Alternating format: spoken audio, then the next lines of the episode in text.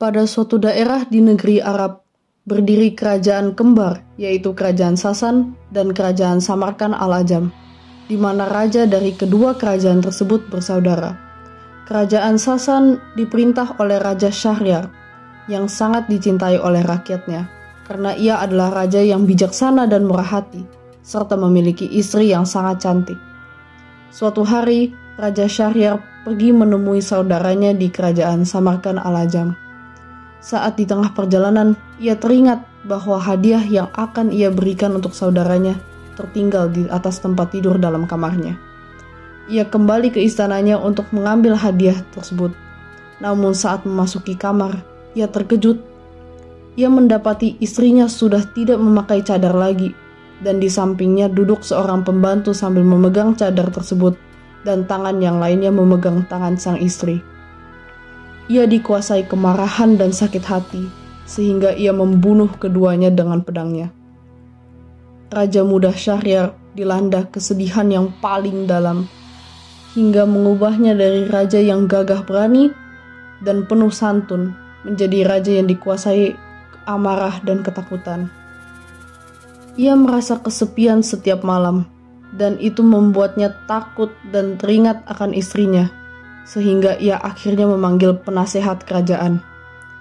Ia memerintahkannya untuk membawakan seorang gadis cantik untuk dinikahinya, sekaligus mengundang tukang jagal ke pernikahan mereka. Raja berkata, "Aku akan menikahi gadis itu pagi ini, dan keesokan harinya aku akan memenggal lehernya sebelum ia berhenti mencintaiku." Sang penasehat terguncang hatinya mendengar itu, namun ia tidak bisa berbuat apa-apa. Sang penguasa Sasan menikah setiap harinya, dan hal ini berlangsung selama tiga tahun. Seribu pengantin wanita, seribu eksekusi, dan seribu wanita hilang. Suatu hari, sang penasehat tidak bisa lagi menemukan wanita muda untuk dinikahi raja lagi. Mengetahui hal tersebut, ia sedih karena raja pasti akan memenggalnya. Kesedihannya dilihat oleh putri tertuanya, Syahrazad, yang kemudian mengatakan kepada ayahnya bahwa ia bersedia dinikahi sang raja. Di tengah kebingungan tersebut, sang putri menghadap ayahnya. Ayah, Terima saja lamaran sang raja. Aku nggak apa-apa kok. Aku yakin bisa merubah tabiat sang raja. Begitu kata putrinya. Walaupun dengan berat hati, pagi itu sang penasehat menikahkan putrinya dengan sang raja. Saat Algojo datang keesokan harinya untuk memenggal kepala Syahrazad, putri kedua sang penasehat, Dunyazad, datang menemui raja. Ia meminta izin untuk mengucapkan selamat tinggal kepada saudarinya. Dunyazad berkata kepada Syahrazad, Oh kakakku tercinta, betapa kami semua akan merindukan engkau nanti. Tak ada lagi suara nyanyianmu, permainan sulingmu, dan terutama tak ada lagi cerita-cerita indah yang dapat kami dengar setiap malam darimu. Cerita-cerita yang dapat mengusir kekosongan dan kesepian kami di malam hari. Tak ada seorang pun di negeri Arab ini yang dapat bercerita seindah dirimu. Maukah kau bercerita kepadaku untuk yang terakhir kalinya? Sang raja yang mendengar pembicaraan mereka teringat akan malam-malam di masa kecilnya, saat ibunya selalu menceritakan sebuah dongeng sebelum ia tidur. Kemudian raja berkata, Syarazad, cerita apa yang akan kau ceritakan kepada adikmu malam ini?' Sang permaisuri pun memulai ceritanya. Kisah yang ia ceritakan begitu seru, sampai sang raja tidak mengantuk sejenak pun. Tetapi ketika kisah itu sedang berada di puncak ketegangannya, ia menghentikan ceritanya. Ia berjanji akan melanjutkan ceritanya besok malam. Sang raja pun setuju, dan mereka pun tertidur sejenak. Sepanjang hari, sang raja terus penasaran. Ia ingin malam cepat datang untuk mendengarkan lanjutan dari kisah tersebut. Malam tiba, dan sang raja sudah siap di dalam kamarnya. Ia sangat penasaran akan lanjutan kisah dari permaisurinya. Sang permaisuri pun melanjutkan ceritanya. Ketika satu kisah sudah berakhir, ia lanjutkan dengan kisah berikutnya yang lebih seru lagi. Seperti biasa, ketika satu kisah sedang berada di puncak keseruannya, ia berhenti. Ia pun berjanji akan melanjutkan kisah itu besok malamnya. Begitu terus setiap malam, Tidak terasa, mereka sudah bersama selama dua tahun. Kisah yang diceritakan sang permaisuri pun telah mencapai seribu buah. Akhirnya pada akhir kisah yang ke seribu satu, sang permaisuri mengingatkan sang raja akan perilakunya yang tidak baik. Sang raja pun menyesal akan perilakunya. Ia meminta maaf pada seluruh rakyatnya. Rakyat kerajaan itu, terutama penasehat kerajaan, sangat senang mendengar hal ini. Raja mereka kembali adil dan bijak Kerajaan itu pun makmur dan sejahtera. Saat itu, raja tersadar dan akhirnya hati raja terbuka. Sejak itu, ia mencintai Syahrazad. Inilah kisah tentang peluang. Putri penasihat kerajaan telah mengambil resiko yang sangat besar, yaitu kehilangan hidupnya. Demi memperbaiki perilaku raja dan kebaikan seluruh rakyat, sang putri menempuh bahaya. Mungkin kerajaan itu akan hancur tanpa adanya putri yang pemberani ini. Mungkin rakyat akan memberontak pada raja tersebut. Untunglah sang putri sangat cerdas dan melihat solusi masalah tersebut. Sang putri mengajarkan dua hal, keberanian dan kecerdasan. Kedua hal ini harus seiring sejalan. Keduanya saling membutuhkan. Jika Anda berani saja tapi tidak cerdas, Anda bisa terjerumus dalam kegagalan berkali-kali tanpa belajar apa pun darinya. Dan bila Anda cerdas tapi tidak berani, anda hanya akan menjadi pengamat dan pengkritik tanpa bisa melakukan apa pun. Maka dari itu, keberanian dan kecerdasan sangat dibutuhkan dan tidak dapat terlepas dari satu sama lain. Hikayat Abu Nawas, Botol Ajaib Tidak ada henti-hentinya, tidak ada kapok-kapoknya. Baginda selalu memanggil Abu Nawas untuk dijebak dengan berbagai pertanyaan atau tugas yang aneh-aneh. Hari ini Abu Nawas juga dipanggil ke istana setelah tiba di istana, Baginda Raja menyambut Abu Nawas dengan sebuah senyuman. Akhir-akhir ini aku sering mendapat gangguan perut. Kata tabib pribadiku, aku kena serangan angin. Kata Baginda Raja memulai pembicaraan. Ampun tuanku, apa yang bisa hamba lakukan hingga hamba dipanggil? Tanya Abu Nawas. Aku hanya menginginkan engkau menangkap angin dan memenjarakannya. Kata Baginda. Abu Nawas hanya diam. Tak sepatah kata pun keluar dari mulutnya. Ia tidak memikirkan bagaimana cara menangkap angin nanti. Tetapi ia masih bingung. Bagaimana cara membuktikan bahwa yang ditangkap itu memang benar-benar angin. Karena angin tidak bisa dilihat, tidak ada benda yang lebih aneh dari angin. Tidak seperti halnya air, walaupun tidak berwarna, tetapi masih bisa dilihat. Sedangkan angin tidak. Baginda hanya memberi Abu Nawas waktu tidak lebih dari tiga hari.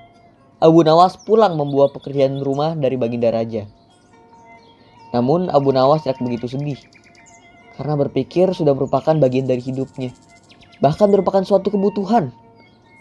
Ia yakin bahwa dengan berpikir akan terbentang jalan keluar dari kesulitan yang sedang dihadapi. Dan dengan berpikir pula, ia yakin bisa menyumbangkan sesuatu kepada orang lain yang membutuhkan terutama orang-orang miskin. Karena tidak jarang Abu Nawas menggondol pundi penuh uang emas hadiah dari Baginda Raja atas kecerdikannya. Tetapi sudah dua hari ini Abu Nawas belum juga mendapat akal untuk menangkap angin, apalagi memenjarakannya. Sedangkan besok adalah hari terakhir yang telah ditetapkan Baginda Raja. Abu Nawas hampir putus asa. Abu Nawas benar-benar tak bisa tidur walau hanya sekejap. Mungkin sudah takdir. Kayaknya kali ini Abu Nawas harus menjalani hukuman karena gagal melaksanakan perintah Baginda. Ia berjalan gontai menuju istana. Di sela-sela kepasrahannya kepada takdir, ia ingat sesuatu, yaitu Aladin dan lampu wasiatnya. Bukannya jin itu tidak terlihat? Abu Nawas bertanya kepada diri sendiri. Ia berjingkrak girang dan segera berlari pulang.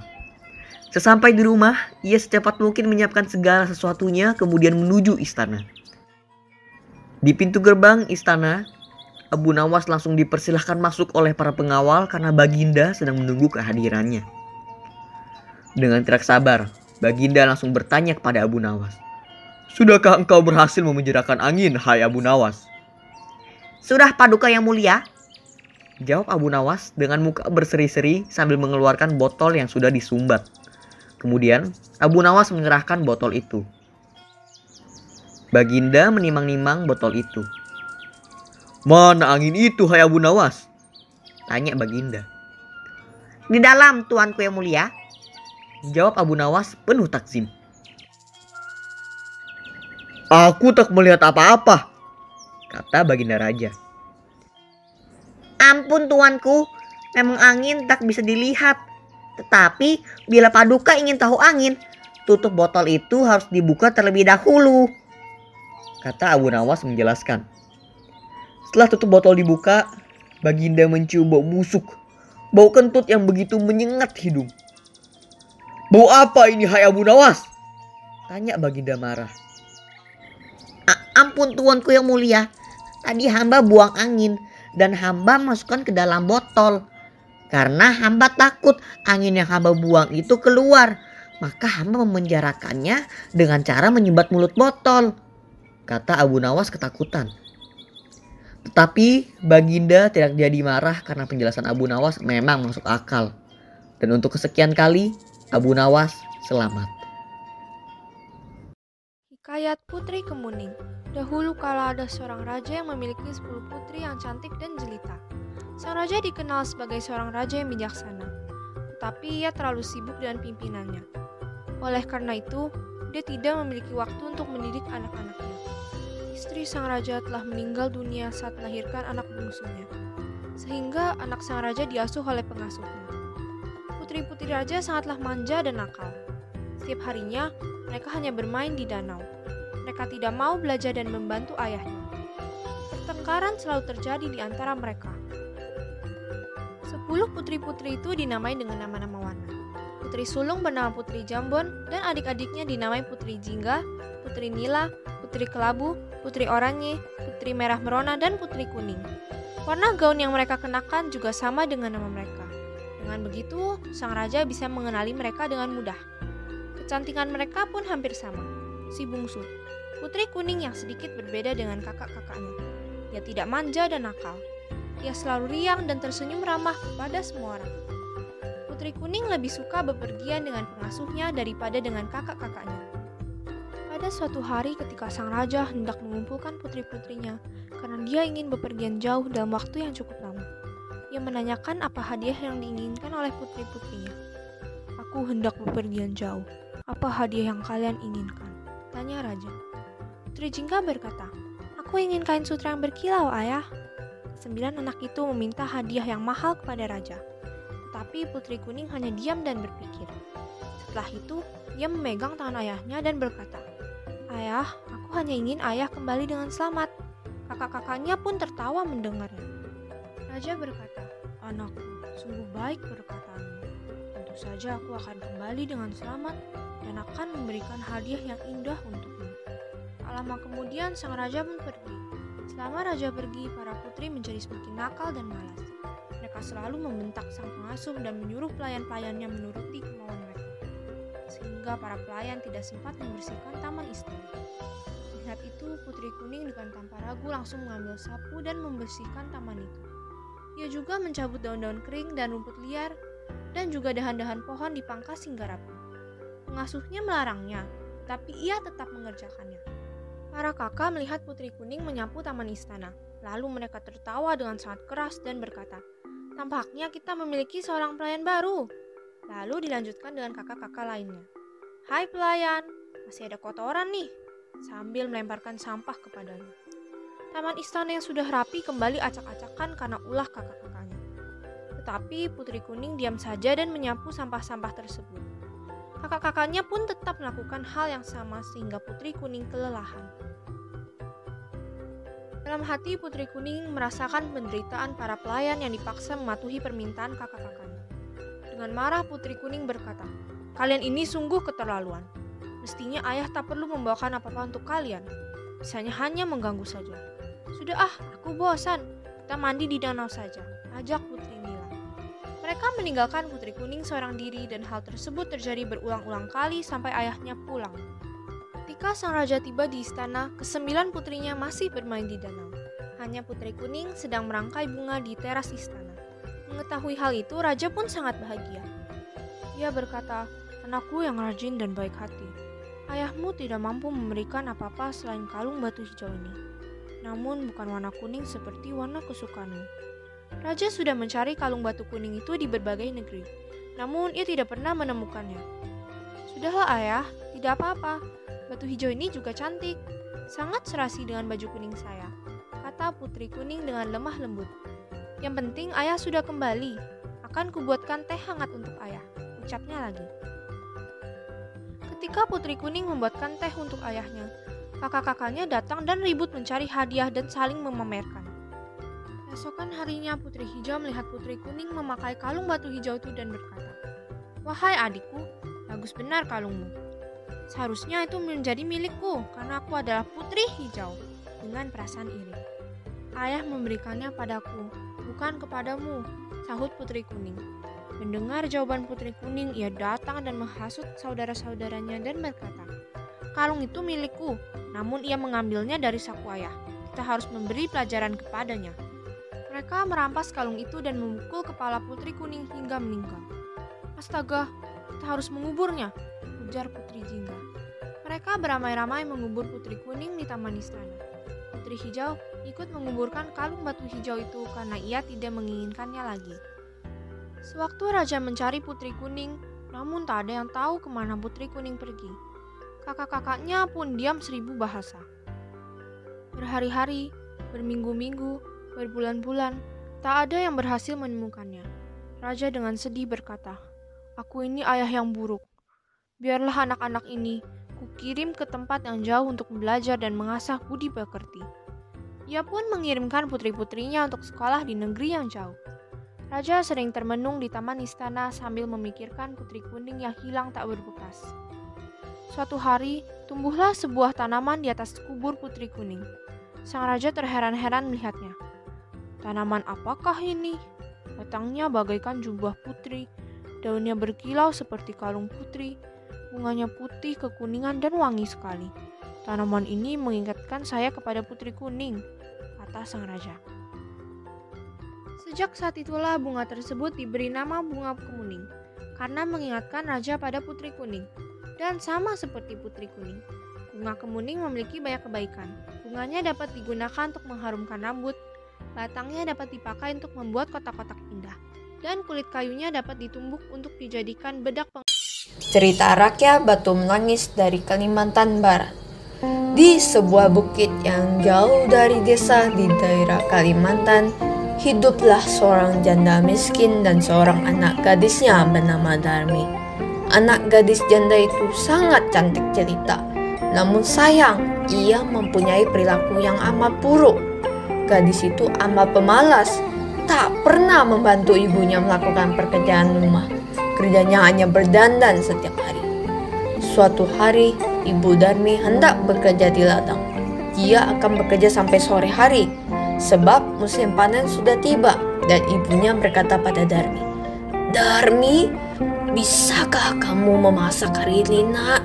Ibu tak bisa pulang siang ini karena harus menyelesaikan panen kita. Jika sudah selesai memasak, maukah mengantarkannya ke ladang untuk ibu? Ucap sang ibu. Darmi yang sedang menyisir rambutnya yang indah pun terkejut. Tidak mau, Bu. Jika aku memasak, rambutku bisa bau tungku, Bu. Aku kan habis keramas. Lalu, jika aku mengantarkan makan ke ladang nanti, kulitku jadi hitam. Aku kan habis luran. Jawab si Darmi. Ibu Darmi hanya bisa menggelengkan kepalanya dengan sedih melihat anaknya yang begitu malas dan manja. Saat lelah, dia beristirahat sambil minum air kendi yang dibawanya. Dia pun berdoa dalam hati.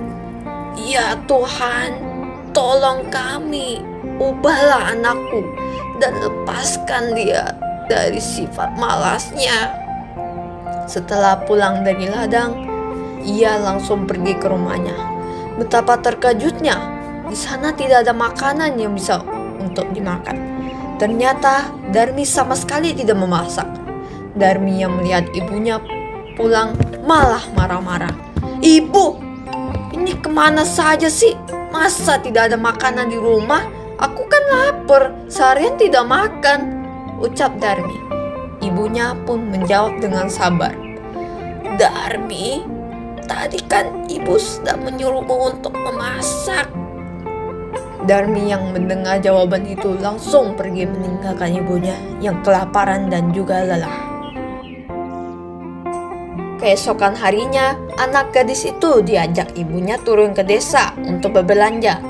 Ibunya berkata, Darmi, ikutlah ibu ke pasarna. Ibu membutuhkanmu untuk membawa hasil ladang kita. Ucap sang ibu. Tidak mau, Bu. Nanti kulitku kotor. Apalagi pasar kan becek. Aduh, aku tidak bisa membayangkan kulitku yang bersih ikutan kotor. Jawab si Darmi. Akhirnya, ibu ke pasar sendiri dengan membawa hasil ladang itu. Sorenya, ibu Darmi membawa uang hasil panen. Ketika ibunya pulang, Darmi yang melihat ibunya sedang menghitung uang segera mendekati ibunya. Bu, bedakku habis. Tolong belikan dong, Bu. Ucap Darmi. Iya, ibu belikan. Tapi kamu harus ikut supaya ibu tidak salah beli. Jawab sang ibu. Dengan terpaksa, Darmi mengikuti ibunya ke pasar. Letak pasar desa itu amat jauh, sehingga mereka harus berjalan kaki yang cukup melelahkan. Anak gadis itu berjalan lengan dengan memakai pakaian bagus dan bersolek, agar orang di jalan yang melihatnya nanti akan mengagumi kecantikannya. Sementara ibunya berjalan di belakangnya, sambil membawa keranjang dengan pakaian sangat dekil karena mereka hidup di tempat terpencil, tak seorang pun mengetahui bahwa kedua perempuan yang berjalan itu adalah ibu dan anak. Ketika mereka mulai memasuki desa, dia berbisik kepada ibunya, "Bu, nanti kita jalannya jangan berdampingan. Ibu tetap di belakangku saja." Mendengar hal itu, ibunya pun bertanya, "Kenapa, Darmi?" Tanpa memberikan alasan, Darmi pun tetap memaksa ibunya untuk berjalan di belakangnya. Darmi sebenarnya malu berjalan bersama ibunya yang berkulit gelap dan wajah yang tak terawat. Orang-orang desa memandangi mereka. Mereka begitu terpesona melihat kecantikan anak gadis itu. Terutama para pemuda desa yang tak puas-puasnya memandang wajah gadis itu. Namun, ketika melihat orang yang berjalan di belakang gadis itu, sungguh kontras keadaannya. Hal itu membuat orang bertanya-tanya. Di antara orang yang melihat itu, seorang pemuda mendekati dan bertanya kepada gadis itu, "Hai gadis cantik, apakah yang berjalan di belakang itu ibumu?"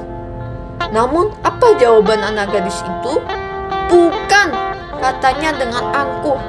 "Ia adalah pembantuku." Kedua ibu dan anak itu kemudian meneruskan perjalanan.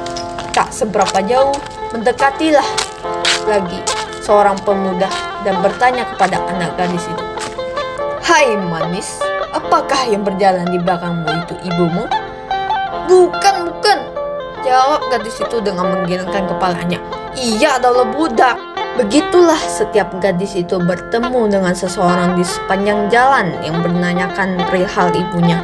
Selalu jawabannya yang itu ibunya diperlakukan sebagai pembantu atau budaknya. Pada mulanya mendengar jawaban putrinya yang durhaka jika ditanya orang, si ibu masih dapat menahan diri. Namun, setelah berulang kali didengarnya jawabannya tetap sama dan yang amat menyakitkan hatinya. Akhirnya, si ibu yang malang itu tak dapat menahan diri. Si ibu pun berdoa, Ya Tuhan, hamba tak kuat menahan ini. Anak kandung hamba begitu terganya memperlakukan diri hamba sedemikian rupa. Ya Tuhan, hukumlah anak durhaka ini, hukumlah dia. Seketika Darmi menjerit, Ah, Bu, kenapa aku? Ada apa dengan kakiku? Kenapa tidak bisa digerakkan lagi? Ucap Darmi. Sedikit demi sedikit, Darmi pun menjadi batu. Ibunya menangis pilu. Maafkan aku, nak. Ini semua karena perlakuanmu terhadap ibu. Ucap ibu sambil menangis. Oh, ibu, ibu, ampunilah saya. Ampunilah kedurhakaan anakmu sama ini. Ibu, ibu, ampunilah anakmu. Anak gadis itu terus meratap dan menangis, memohon kepada ibunya. Akan tetapi, semuanya telah terlambat. Seluruh tubuh gadis itu akhirnya berubah menjadi batu. Sekalipun menjadi batu, orang dapat melihat bahwa kedua matanya masih menitikkan air mata seperti sedang menangis. Oleh karena itu, batu yang berasal dari gadis yang mendapat kutukan ibunya itu disebut batu menangis. Demikianlah cerita berbentuk legenda ini, yang masyarakat setempat dipercaya bahwa kisah itu benar-benar pernah terjadi. Pesan moral dari kisah ini adalah barang siapa yang menduharkai ibu kandung yang telah melahirkan dan membesarkannya, pasti perbuatan laknatnya itu akan mendapat hukuman dari Tuhan yang Maha Esa. Tamat. Pada suatu hari, Sri Rama dan Laksamana pergi mencari Sita Dewi. Mereka berjalan menusuri hutan belantara, namun tak kunjung menemukan Sita Dewi. Setelah sekian lama, mereka pun bertemu dengan seekor burung jantan dan empat ekor burung betina. Lalu Sri Rama pun bertanya kepada burung jantan, Apakah kau tahu keberatan Sita Dewi? Burung jantan itu pun berkata kepada Sri Rahma bahwa ia tidak bisa menjaga istrinya dengan baik. Tak sepertinya yang memiliki empat istri namun bisa menjaganya. Mendengar perkataan seperti itu, Sri Rama pun tersinggung. Kemudian, Sri Rama memohon kepada Dewata Mulia Raya, semoga burung itu tak dapat melihat istri-istrinya lagi. Sehingga burung itu pun menjadi buta atas takdir Dewata Mulia Raya. Sri Rama dan Laksamana pun melanjutkan perjalanannya. Siang dan malam tiada henti. Di tengah perjalanan, mereka bertemu dengan seekor bangau yang sedang minum di tepi danau. Hai bangau, maafkan aku mengganggu istirahatmu. Aku hanya ingin bertanya, apakah engkau melihat bayang-bayang seorang wanita yang dibawa oleh Maharaja Rahwana? Ya Sri Rama, hamba melihat di angkasa raya ada seorang wanita paras rupawan dibawa oleh Maharaja Rahwana. Ke arah mana mereka menuju? Ke arah Alengka. Aku telah mendapat petunjuk darimu. Sebagai balas budi, apa yang kau inginkan Bangau? Aku hanya ingin leherku menjadi panjang, supaya aku dapat dengan mudah melihat keberadaan ikan dan menangkapnya. Baiklah, aku akan memohon kepada Dewata agar mengabulkan permintaan supaya lehermu menjadi panjang. Akhirnya, Atas kehendak Dewata, leher bangu itu pun menjadi panjang. Setelah Sri Rama memohon doa, ia pun kembali melanjutkan perjalanannya. Tak lama kemudian, datanglah seorang budak yang hendak mengayuh. Budak itu ingin menjerat leher bangau untuk dijual ke pasar. Sri Rama dan Laksamana yang melihat itu pun segera menolong. Hei budak kecil, jangan kau jerat leher bangau itu. Alangkah kasihan.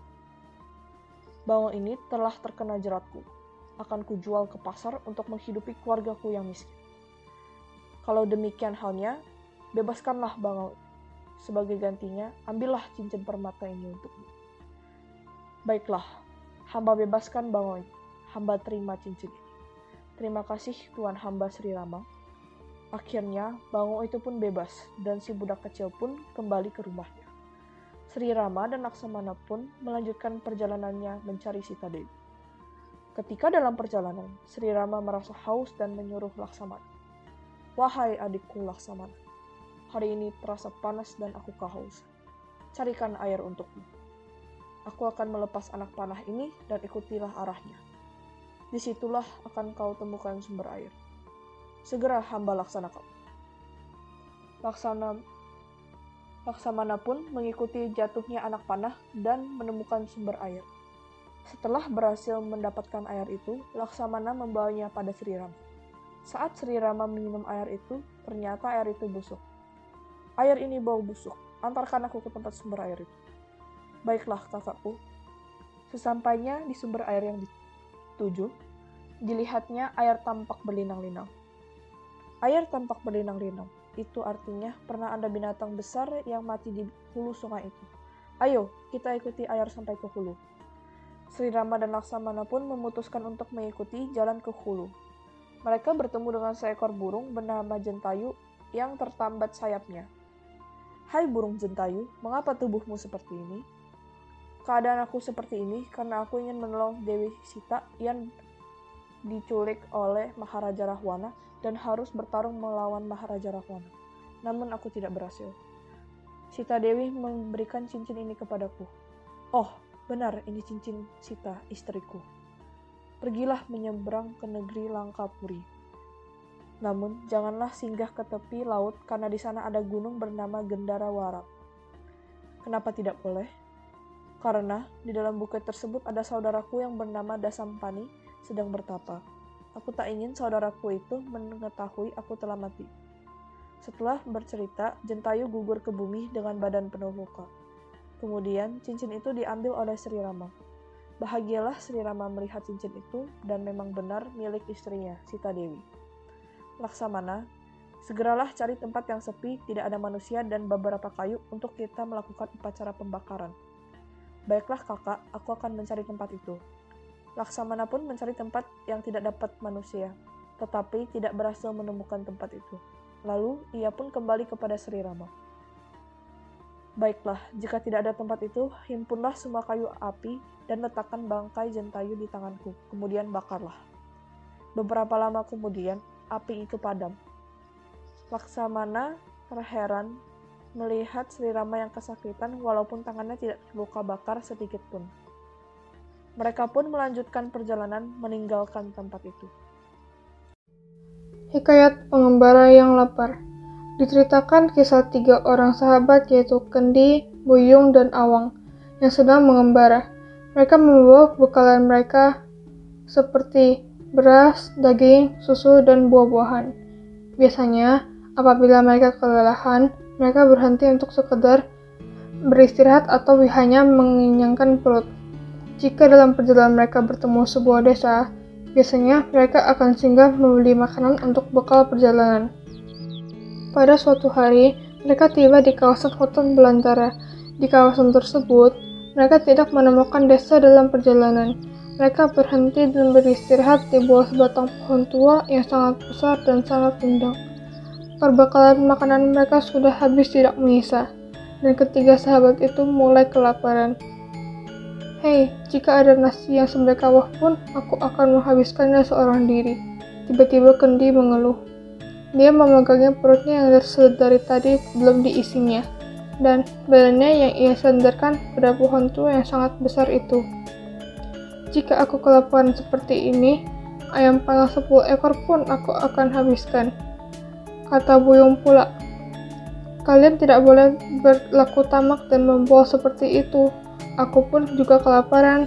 Begitu, nasi sepingan pun sudah cukup untuk mengatasi kelaparanku ini, kata Awang. Kendi dan Buyung tertawa mendengar kata-kata yang diucapkan Awang barusan. Hanya dengan sepingan nasi saja, bagaimana perutmu itu bisa kenyang, padahal kau juga merasakan kelaparan yang sama seperti yang kami derita. Dari kejauhan, ternyata perbuatan mereka tadi didengar oleh pohon tua besar itu. Setelah mendengar keluhan ketiga pengembara tersebut, pohon yang merasa kasihan terhadap mereka itu lalu menggugurkan tiga helai daun miliknya. Bub, terdengar bunyi seperti benda yang terjatuh di telinga kendi, awang, dan buyung. Mereka langsung mencari asal-usul suara tersebut di celah-celah semak. Mereka mencari suara tersebut dari arah yang berlawan-lawanan. Wah, ada nasi sekawah. Kendi heran dan menjerit karena ia kaget melihatnya. Dia menghampiri nasi sekawah yang masih beruap itu. Tanpa berpikir lebih lama, ia memakan nasi tersebut dengan lahapnya. Ayam panggang 10 ekor. Wah, enaknya, teriak Buyung dari arah timur. Tiba-tiba air liurnya menetes. Selera makannya muncul seketika. Dengan pasti ia mengambil ayam yang paling besar lalu memakannya dengan lahap. Melihat Kendi dan Bojong yang telah mendapatkan makanan, Awang berjalan semakin dalam ke arah semak-semak tersebut. Ketika Awang melewati daun kelembak, tampak olehnya sepinggan nasi berlauk terhidang di hadapannya. Awang tersenyum dan mengucapkan syukur karena telah mendapatkan rezeki. Ia memakan nasi sepinggan itu dengan tenang. Selepas makan, Awang merasa kenyang. Ia beristirahat di tempat semula di bawah pohon tua besar sambil memperhatikan Kendi dan Buyung yang sedang makan dengan lahapnya. Kendi bersendawa, perutnya sangat tak kenyang. Nasi di dalam kawah itu masih tersisa banyak. Ia tidak mampu lagi menghabiskan semua nasi tersebut. Kenapa kamu tidak menghabiskan kami? Tiba-tiba nasi di dalam kawah itu bertanya kepada Kendi. Aku sudah kenyang, jawab Kendi. Bukankah kamu berjanji akan menghabiskan kami sekawah? Tanya nasi itu lagi. Tapi perutku sudah kenyang, jawab Kendi. Tiba-tiba nasi itu berkumpul dan mengejar Kendi. Kawah itu menyekap kepala Kendi dan nasi-nasi itu menggerogoti tubuh Kendi. Kendi menjerit meminta tolong. Buyung juga kekenyangan, ia hanya dapat menghabiskan seekor ayam saja. Sembilan ekor ayam lagi tersisa di tempat pemanggang. Karena terlalu banyak makan, perutnya berasa mual. Melihat bagi ayam-ayam panggang itu saja, ia merasa muak dan hendak muntah. Buyung segera pergi meninggalkan ayam-ayam itu ke dalam semak. Kenapa kamu tidak menghabiskan kami? Tiba-tiba ayam panggang itu berbicara. Aku sudah kenyang, kata Kendi. Makan seekor pun aku sudah muak, katanya. Tiba-tiba muncul sembilan ekor ayam jantan dari celah-celah semak di tempat itu. Mereka berlari ke arah Buyung. Ayam-ayam itu mematuk dan mengoyak tubuh Buyung. Buyung melompat-lompat sambil meminta tolong. Awang bagaikan bermimpi melihat teman-temannya. Kendi terpekik dan terpelolong. Buyung melompat-lompat dan berguling-guling di atas tanah. Awal tidak dapat berbuat apa-apa. Ia seperti terpukau melihat kejadian itu. Akhirnya, Kendi dan Buyung mati. Tinggallah Awang seorang diri.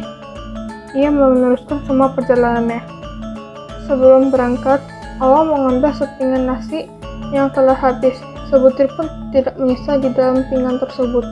Pinggan ini akan mengingatkan aku supaya tidak berlaku sombong dan tamak. Makanan itu secukupnya, jangan berlebihan agar tidak membazir. Kata Awang, lalu ia pergi meninggalkan tempat tersebut. Pesan moral yang dapat disampaikan dari hikayat pengembara yang lapar adalah setiap kata-kata yang terucap harus dapat dikontrol. Kita juga tidak dibenarkan untuk berkata-kata sombong, apalagi berjanji dengan janji yang tidak dapat mungkin dapat kau tepati. Janganlah juga menjadi orang yang tamak, karena suatu saat nanti pasti akan ada balasan bagi orang-orang yang memiliki sifat yang buruk. Cerita Rakyat Nusantara Putri Tandam Palik Dahulu dikisahkan di Sulawesi Selatan berdiri sebuah kerajaan bernama Kerajaan Luwu yang dipimpin oleh seorang raja.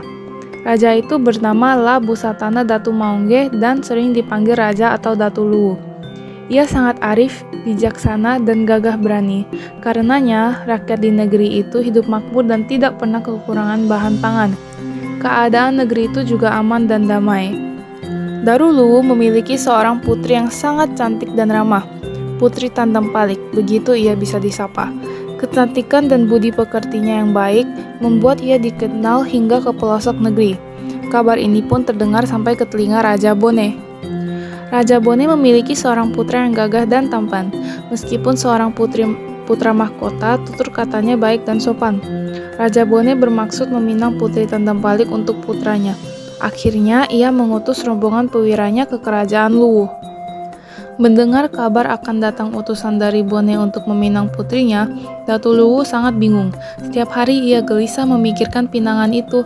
Menurut adat Luwu, seorang putri dari Luwu tidak boleh menikah dengan lelaki di luar sukunya. Akan tetapi, jika ia menolak pinangan tersebut, pasti akan terjadi peperangan yang dapat berdampak buruk bagi rakyatnya. Baiklah, aku akan menerima pinangan itu. Biar aku saja yang dikutuk oleh dewa, asalkan rakyatku tidak menderita ucapnya dalam hati.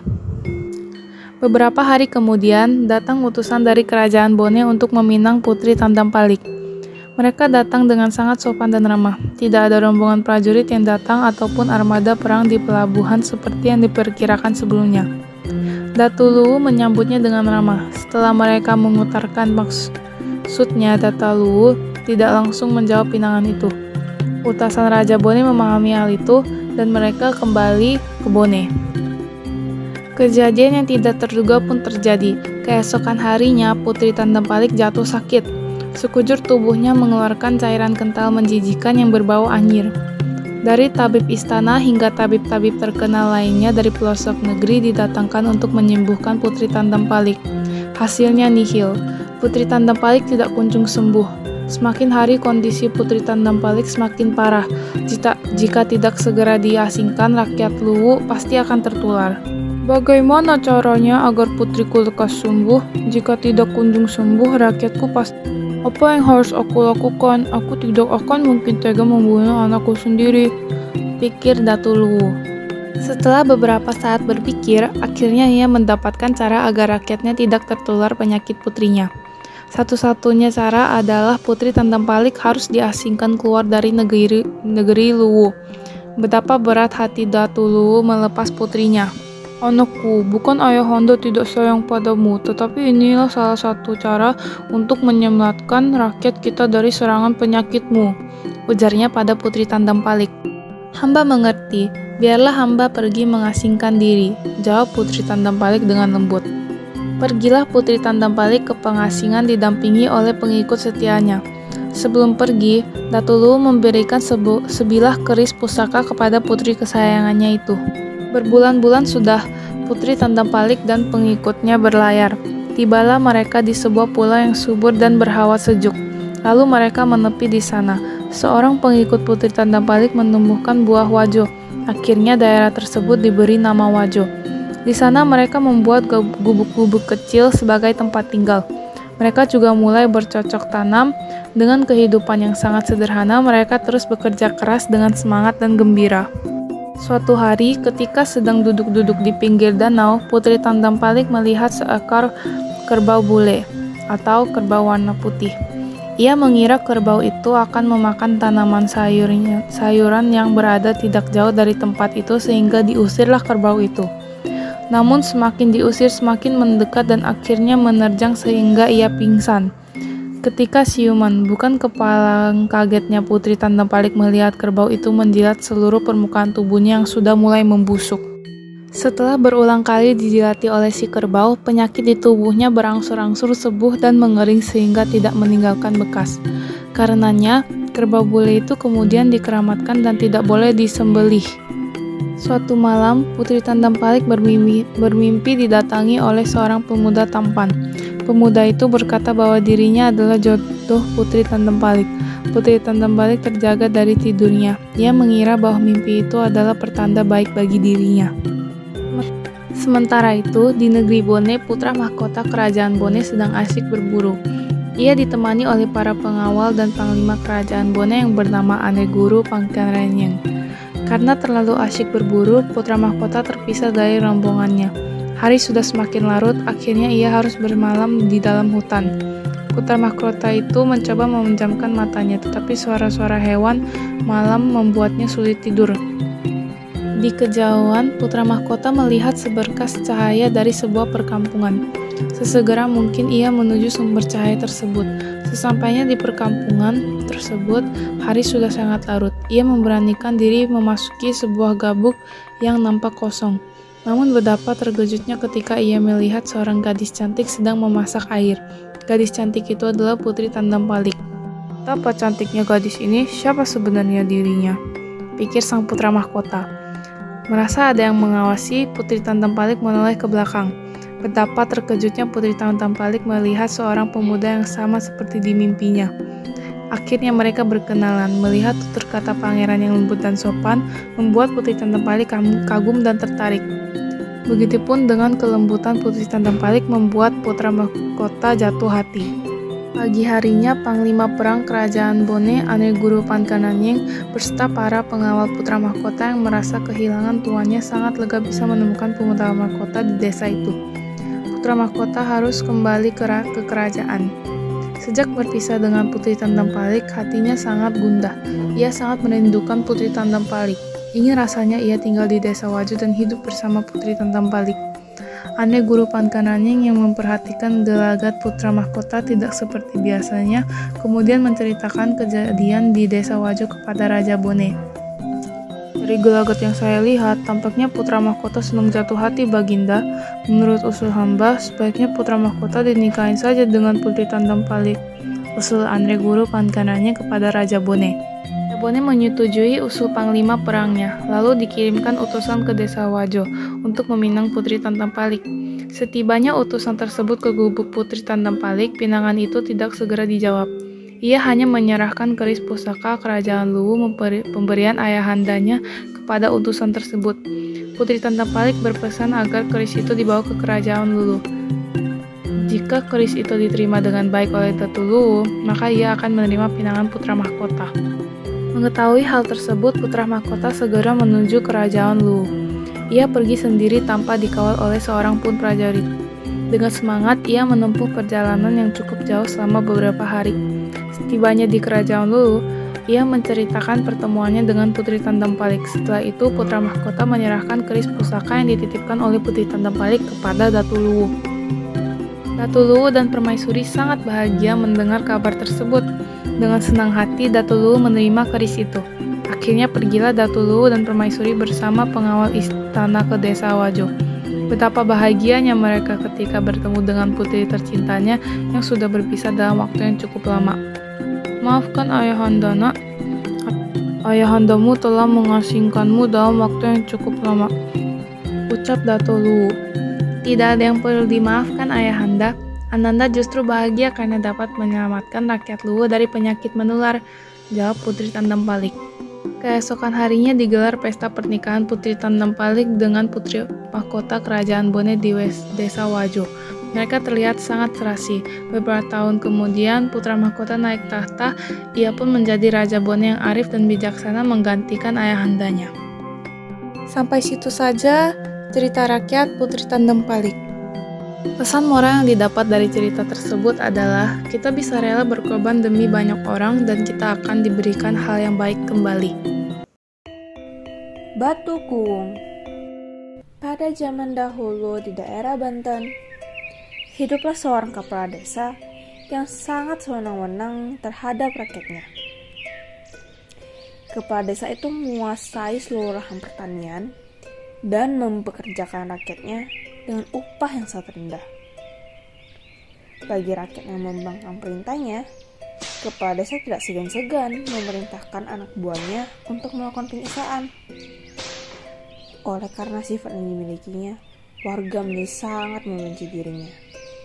Memimpin dengan sewenang-wenang dan kejam, membuat kepala desa itu mudah mengumpulkan harta yang tidak terhitung jumlah kekayaannya dari hasil memeras keringat rakyatnya. Dia tidak pernah mau menolong warganya yang sedang mengalami kesulitan. Ketika rakyatnya menderita kekurangan makanan, si kepala desa justru makan dengan berlebihan setiap harinya. Kesombongan dan keangkuhan kepala desa ini sampai ke telinga seorang sakti mandraguna. Orang sakti ini berniat memberi pelajaran untuk sang kepala desa. Suatu hari, orang sakti ini menyamar menjadi pengemis. Si pengemis selalu datang ke rumah kepala desa dan meminta makanan karena ia belum makan sejak dua hari yang lalu. Namun, bukannya diberi makanan, si pengemis malah didorong hingga terjatuh. Enyah kau pengemis miskin! Hina kepala desa. Pengemis yang malang pun tersebut murka dan berpesan kepada kepala desa Wahai kepala desa yang sombong dan kikir, aku di sini untuk memberimu peringatan. Tunggulah esok pagi dan lihat hasil perbuatanmu selama ini. Kamu akan merasakan pedihnya menjadi orang miskin. Tegur pengemis. Pada malam hari, kepala desa menjadi sulit tidur karena rasa takutnya mendengar apa yang disampaikan oleh pengemis itu. Namun, dia tepiskan segala pikiran takutnya karena menurutnya dirinya sangat kaya. Tetapi keesokan paginya, kakiku, kenapa ini kakiku? Kepala desa segera mengambil anak buahnya dengan panik. Pengawal! Tabib-tabib dari pelosok daerah berkumpul untuk mengobati kaki kepala desa. Tidak ada satupun dari mereka yang berhasil menyembuhkannya. Tiba-tiba, pengemis itu muncul di hadapan kepala desa. Kepala desa, lihatlah dirimu. Itu semua karena ulahmu sendiri. Sindir pengemis yang melihat keadaan kepala desa yang menyedihkan. Tolong aku kakek, tolong. Ada tiga syarat yang harus kamu memenuhi agar bisa sembuh. Pertama, kamu harus ubah sifat kejam dan kikir. Kedua, kamu harus pergi ke kaki gunung karang untuk bertapa di sebuah batu cekung selama tujuh hari tujuh malam tanpa makan dan minum. Ketiga, kamu harus memberi setengah kekayaanmu kepada rakyatmu. Semua kekayaan harta itu telah kamu dapatkan dengan cara yang haram sehingga kamu telah memakan apa yang bukan menjadi hakmu. Ujar pengemis itu lalu dalam sekejap sang pengemis tiba-tiba raib dari pandangan. Hal itu membuat kepada kaget bukan kepalang. Dia akhirnya sadar kalau sang pengemis sejatinya adalah seorang sakti yang hendak menyadarkannya. Oleh karena itu, dia lalu memerintahkan para pengawalnya untuk membuat sebuah tanduk untuk menggotongnya ke Gunung Karang. Setelah tanduk selesai dibuat, keesokan harinya, kepala desa bersama dua orang pengawalnya mulai melakukan perjalanan menuju Gunung Karang. Namun karena jalur yang ditempuh masih berupa jalan setapak berliku yang dikelilingi oleh semak berluar dan perpohonan rindang, maka setelah berhari-hari kemudian barulah mereka sampai di sebuah batuan kuung dekat dengan kaki Gunung Karang. Ketika beberapa puluh langkah lagi mencapai batu kuung, tiba-tiba kedua pengawal jatuh pingsan karena kelelahan setelah menempuh perjalanan selama berhari-hari tanpa istirahat. Oleh karena itu, Kepala desa terpaksa harus bersusah payah menyeret tubuhnya dengan hanya menggunakan tangan hingga mencapai batu kuung. Di tempat itu, dia langsung bersemedi selama tujuh hari tujuh malam dan berhasil melalui berbagai rintangan dan godaan seperti dikelilingi oleh binatang buas dan makhluk-makhluk halus penunggu gunung. Pada akhir pertapaannya, terjadilah suatu keajaiban berupa semburan mata air panas di pusat batu kuung. Saat sang kepala desa mengambil air tersebut untuk minum dan membasuh diri karena selama beberapa hari tidak menyentuh air, tiba-tiba terjadi suatu keajaiban lagi. Air yang dipakainya untuk membasuh kedua kaki ternyata dapat menyembuhkan kelumpuhannya. Akhirnya, kepala desa bisa berjalan kembali. Sekembalinya ia dari pertapa, kepala desa membagikan separuh dari harta kekayaannya kepada orang-orang miskin di sekitar tempat tinggalnya. Selain itu, apabila orang yang datang ke rumahnya akan selalu diberi uang atau makanan. Akhirnya, ia dikenal sebagai saudagar dan kepala desa yang dermawan. Apabila ada orang yang bertanya mengapa dirinya berupa drastis dari kikir menjadi dermawan, maka dijawab bahwa itu adalah berkat penyesalannya selama ini serta khasiat dari air batu kuung yang menyembuhkan kelumpuhannya. Lama-kelamaan, tersebarlah cerita mengenai air dari batu kuung. Akibatnya, banyak orang yang tertarik mendatanginya dan tujuan agar dapat sembuh dari berbagai macam penyakit seperti yang diderita oleh kepala desa. Tamat. Suatu hari, Raja Sungging Perbangkara sedang berburu ke hutan di tepi kerajaan. Seusai berburu, Raja Sungging buang air kecil pada sebuah daun caring. Ia langsung meninggalkan daun caring yang di dalamnya ada air kecilnya tergenang setelah meninggalkan tempat itu, tiba-tiba datanglah seekor babi yang sedang kehausan. Babi yang bernama Wahyu Hyang meminum air kencing sang raja tersebut. Tidak disangka Wahyu Hyang hamil. Ternyata air kencing Raja Sungking dapat menyebabkan Wahyu Hyang hamil. Beberapa bulan kemudian, Wahyu Hyang melahirkan seorang putri yang sangat cantik. Ia membersihkan tubuh bayi itu dengan cara menjilatnya. Kemudian, Wai Hyang langsung meletakkan bayi itu di atas batu yang sangat besar di balik semak-semak dan berharap Raja Sungging Perbangkara dapat menemukannya. Sungging Perbangkara sangat suka berburu dan kembali ke dalam hutan. Sungging Perbangkara yang sedang memburu kijang mendengar suara tangisan bayi. Ia mencari asal suara tersebut dan ditemani oleh anjingnya bernama Tumang. Akhirnya, ia menemukan bayi perempuan itu. Ia sangat terkejut dan membawanya ke istana. Ia mengangkat bayi perempuan tersebut sebagai anaknya dan diberi nama Dayang Sumbi. Waktu berjalan dengan cepat. Dayang Sumbi tumbuh menjadi seorang putri yang sangat cantik jelita. Dayang Sumbi sangat pandai menenun sehingga banyak pria yang berdatangan ke istana untuk meminangnya. Namun, tidak satu pun lamaran dari mereka diterima. Dan Sumbi tidak ingin ada pertumbuhan darah jika tidak salah satu dari mereka diterima lamarannya. Akhirnya, ia meminta izin kepada ayahnya untuk mengasingkan diri dari kerajaan. Awalnya, Sumbi Perbangkara tidak mengizinkan, namun, akhirnya mengizinkan dan dibawalah anjing itu bersama putrinya. Sang raja membuatkan sebuah gubuk di pinggir hutan, dan Sumbi menghabiskan waktunya untuk menenun. Pada suatu malam, ketika Dayang Sumbi sedang menenun, tiba-tiba gulungan benang terjatuh keluar pondok. Karena sudah malam, ia takut untuk mengambil gulungan benang tersebut.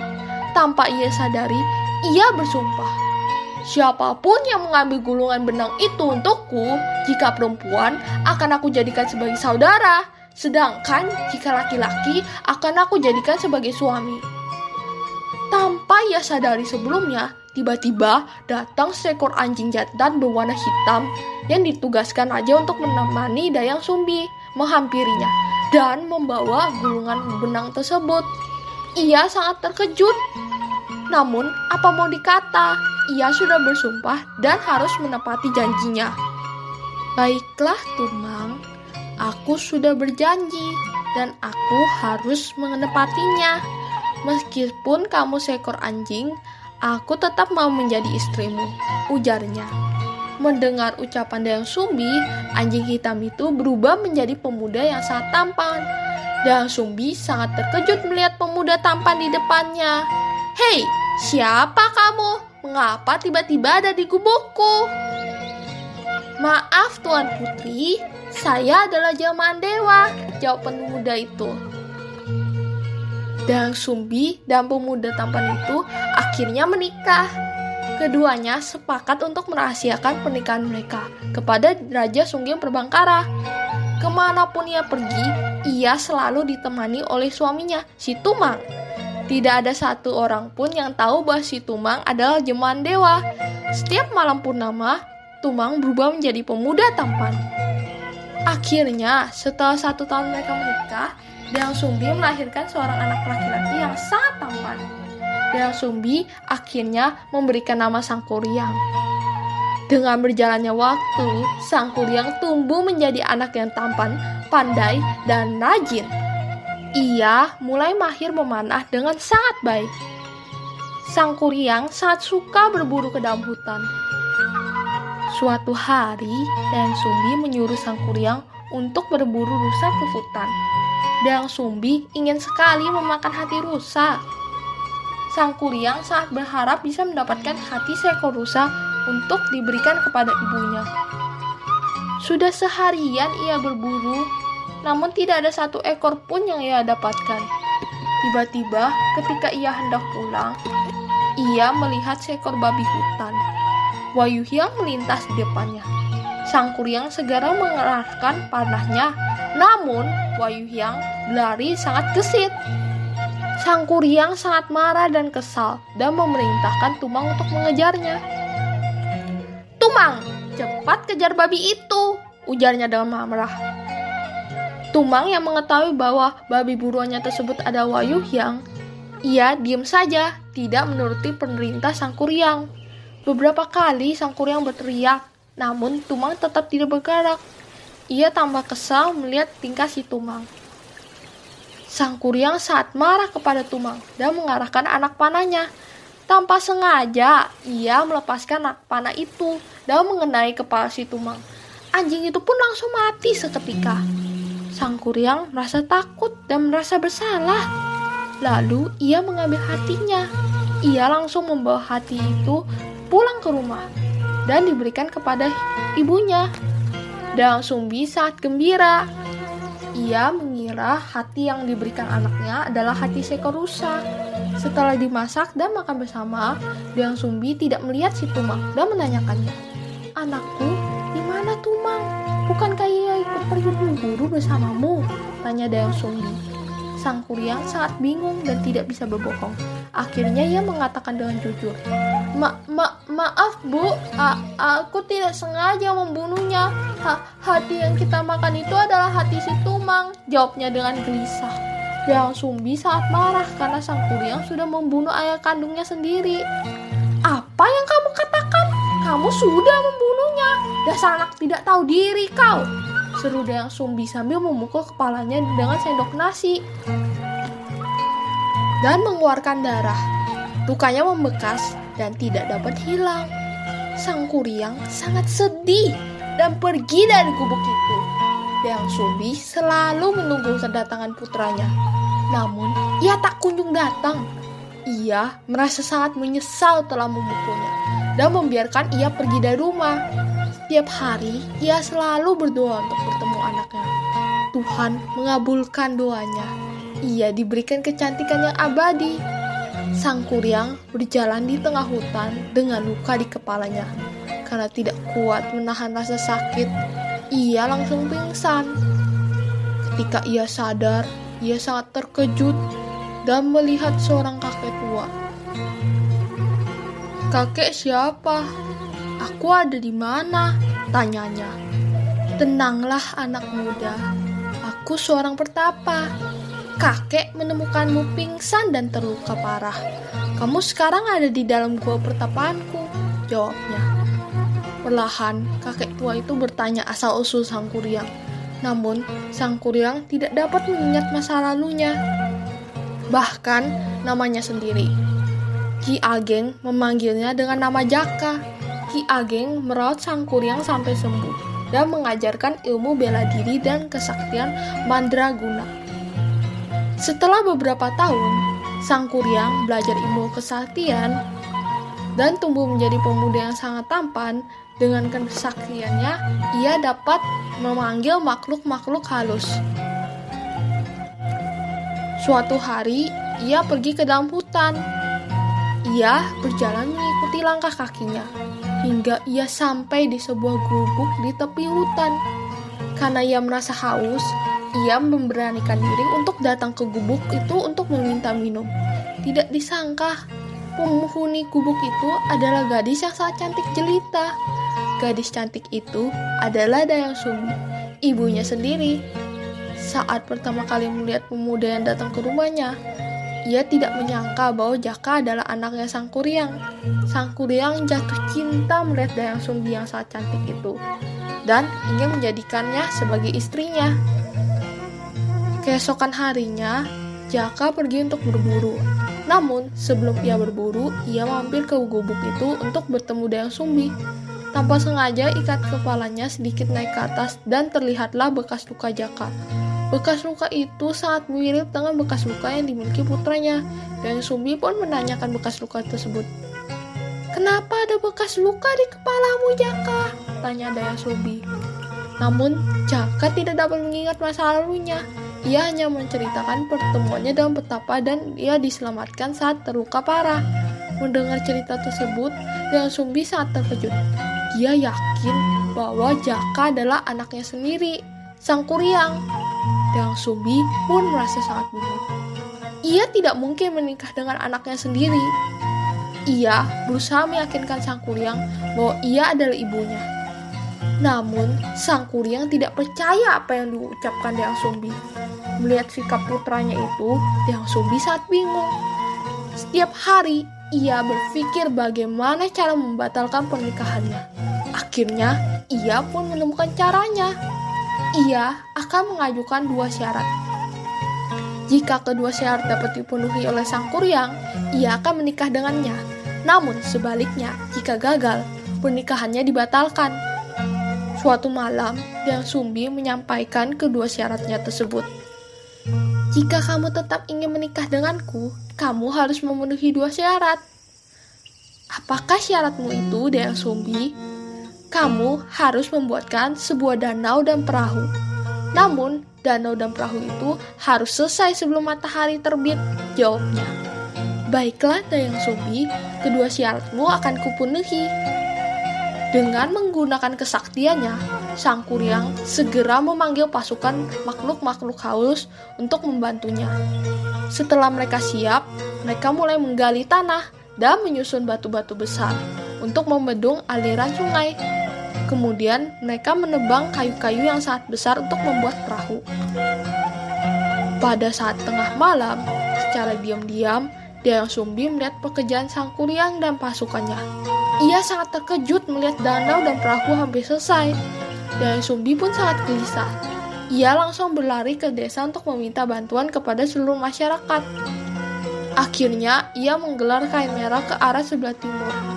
Setelah beberapa saat ia menggalar kain tenun buatannya, muncullah cahaya kemerahan dari arah timur. Seakan fajar mulai datang, suara ayam jantan berkokok. Makhluk halus melihat fajar kemerahan akan datang dan mendengar suara ayam berkokok, mengira hari mulai pagi. Mereka pun pergi melarikan diri dan meninggalkan danau dan perahu yang habis selesai itu. Saat mengetahui Dayang Sumbi membohonginya, Sang Kuryang saat marah dan murka. Dengan kesaktiannya, ia menjebol budungan yang dibuatnya bersama pasukannya, sehingga terjadi banjir yang sangat besar. Kemudian, ia menendang perahu yang sudah hampir selesai itu terbang dan jatuh menelungkup. Perahu itu kini menjelma menjadi sebuah gunung yang dikenal dengan nama Tangkuban Perahu, yang artinya perahu terbalik. Pesan moral dari cerita rakyat Sang Kuryang adalah jangan memaksakan kehendak kita kepada orang lain, saling menghargai, dan mau menerima pendapat orang lain merupakan sifat yang terpuji.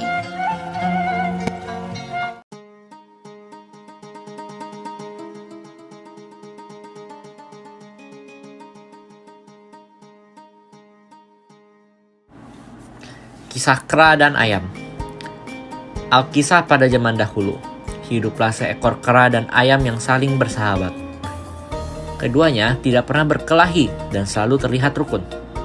Akan tetapi, rupanya hubungan persahabatan yang akur itu tidak akan bertahan lama. Semua berubah di suatu sore ketika kera dan ayam pergi berjalan-jalan. Keralah yang pertama kali mengajak ayam untuk pergi sore itu. Ayam, sahabatku, maukah kau pergi bersamaku sore ini? Sore-sore begini tentu asik kalau kita pergi berjalan-jalan sebentar, tutur kera. Tanpa berpikir panjang, ayam langsung menyetujui ide kawan karibnya itu. Ia bahkan menganggap ide kera sangat bagus karena ia sendiri juga sedang penat. Kau mau mengajakku ke mana? Tanya ayam. Aku akan mengajakmu berjalan-jalan ke hutan. Di sana ada tempat yang punya pemandangan indah. Tempatku biasa bermain dan mencari makan. Ada juga sungai yang airnya sangat jernih. Kau pasti suka, si kera menerangkan. Kera dan ayam pun berjalan ke hutan. Mereka semakin masuk jauh ke dalam hutan sampai tak terasa matahari ham sudah hampir tenggelam. Di saat seperti itu, ayam gelisah karena ia tidak dapat terlihat dengan jelas begitu malam tiba. Bagaimana kalau kita pulang saja? Sebentar lagi gelap, pinta ayam. Kau benar, ayo kita kembali. Tapi sebelum itu, kita mencari makan dulu untuk dimakan setelah sampai di rumah. Ujar kera membujuk. Ayam mengiyakan. Mereka juga berjalan kembali untuk keluar dari hutan. Akan tetapi, di tengah perjalanan, selagi menahan lapar, di pikiran si kera terbirsit niat untuk mencelakakan ayam. Daripada kelaparan dan tak juga menemukan makanan, ia berniat untuk memangsa ayam sahabatnya. Sepertinya aku tak perlu repot lagi mencari makan. Di depanku sudah ada mangsa lezat yang terlihat empuk dagingnya. Sebelum ku makan, aku akan terlebih dahulu mencabuti bulunya. Ah, nikmat sekali. batin kera. Tak lama setelah membatin demikian, kera langsung menerkam ayam. Ayam yang panik tidak bisa melakukan apa pun, ia semakin meronta begitu kera mulai mencabut satu persatu bulu dari tubuhnya. Ayam berteriak-teriak dan tetap meronta, berusaha melepaskan diri dari cengkraman kera. Setelah berhasil lepas, ia lari tunggang langgang keluar dari hutan yang sudah semakin gelap. Sampai-sampai ia tak peduli ke arah mana selama bisa bersembunyi sementara dari sahabatnya itu. Jauh sudah unggas yang satu itu berlari. Tak disangka, ia sampai di dekat tempat tinggal kawannya yang lain, yaitu kepiting. Di sana, ayam terengah-engah hingga suaranya membuat kepiting keluar dari persembunyian sebelum dipanggil. Kepiting terperangah melihat ayam dalam kondisi yang mengenaskan.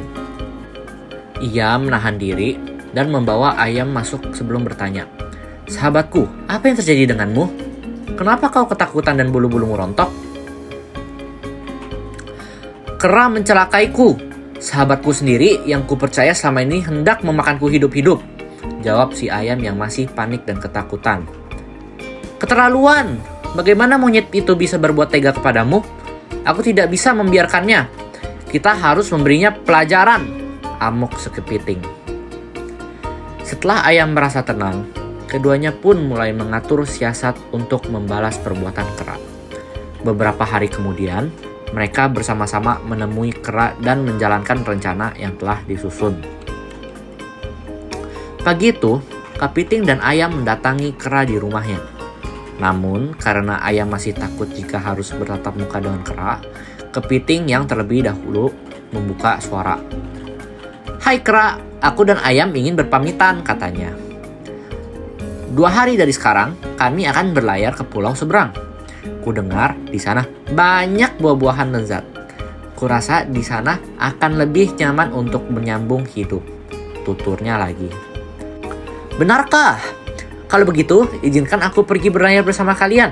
Kera bersemangat. Mengingat hal itu, merupakan bagian dari rencana. Kepiting setuju mengajak serta si kera. Mereka pun bertemu di hari yang sudah ditentukan di tepi pantai di mana sudah tersedia perahu dari tanah liat di sana. Tak lama, ketiganya naik ke atas perahu dan perahu semakin menjauh dari tepian. Bersamaan dengan itu, Kera sudah membayangkan bagaimana ia menyantap semua buah lezat yang ada di seberang. Sedangkan di sisi lain, ayam mulai mematuk-matuk dasar perahu untuk melubangi. Beruntung kera tidak menyadarinya karena ayam dan kepiting melakukannya selagi berpantun ria. Perlahan tapi pasti, lubang di dasar perahu semakin besar dan air laut masuk ke dalamnya. Perahu pun lama-lama tenggelam.